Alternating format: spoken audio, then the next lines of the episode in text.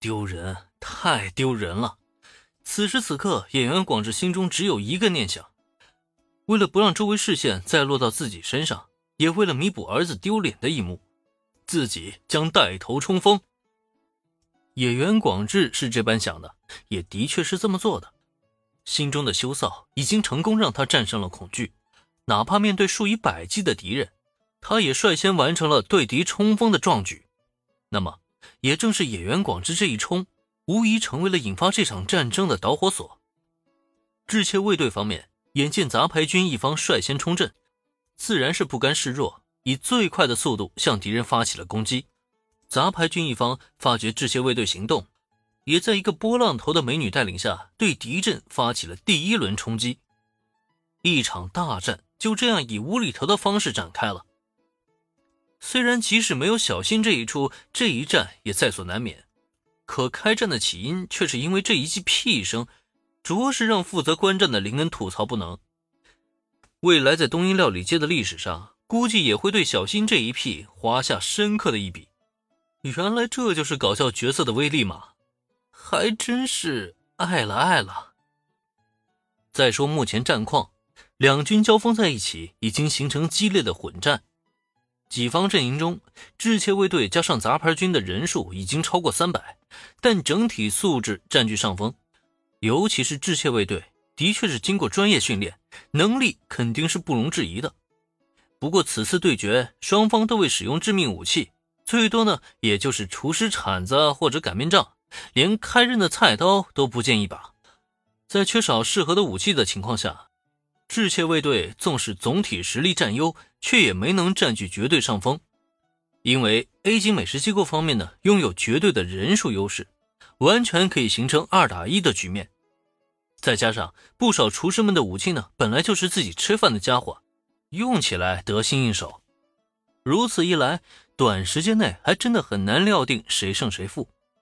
在这种情况下，林恩的表情很是微妙，凝视着战场一方，陷入长久的沉思。虽然这一战看似很是儿戏，但谁也不能否定，这是一场事关东瀛料理界未来的关键一战。这一战只能胜不能败，林恩很清楚的明白这一点。既然如此呢，小葵，我要去帮你爸爸妈妈了，先让这个姐姐抱着你，可以吗？低下头，林恩朝着怀里的小葵微微一笑。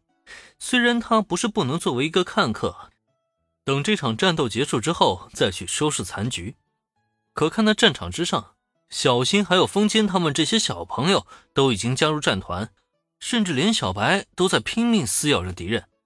在这种情况下，他还怎么能继续待得住啊？小葵这孩子，别看才只有一岁，可他真的很聪明。林恩对他说的话，他都能听懂。在这战事关键的一刻，他并未任性，而是扬起一双胖胖的小手，朝着林恩连连点头。原来小葵也在担心爸爸妈妈还有哥哥呀，真是个好孩子。得到小葵的同意，林恩笑盈盈的摸了摸小葵的头。听到夸赞，这个小家伙竟然还偏过头去。小脸蛋上还露出羞红，嘿嘿的傻笑了起来。这让林恩见状不由得更觉得有趣了，总觉得能有这样一个女儿也是一件很幸福的事情嘛。只可惜时间紧迫，他不能再逗这个怀里的小家伙了。转头看向惠里奈：“惠里奈，你先帮我照顾一下这孩子，我去去就回。”林恩少爷，林恩身边。惠里奈自然听到他与小葵之间对话，对于他准备加入战团一事，惠里奈本能的发出惊呼，下意识便想阻止。然而还没等他再说些什么，林恩却已经率先摇了摇头，打断了他本想劝阻的话：“相信我，等我回来。”这话说完，林恩将小葵叫到惠里奈怀中，紧接着目光转向到战场。也是时候完成任务，挫败 A 级美食机构的阴谋了。秘技百人拳。论赤手空拳，林恩还真就没怕过谁。尤其是这种多人混殴，越是人多，他的优势就越是能够明显的发挥出来。随着踏入战场，只见林的身影一化为二，二化为四，很快就有无数个林恩出现在战场之上。嗯，冲啊！混战之中，小新挥舞着小拳头，闭着眼睛就朝敌人发起了冲锋。只可惜，这个小家伙的身形实在是太小了，正面与一个成年人交战，根本就不可能占据任何的优势。仅是冲到一半，他就发现自己的身体凌空而起了。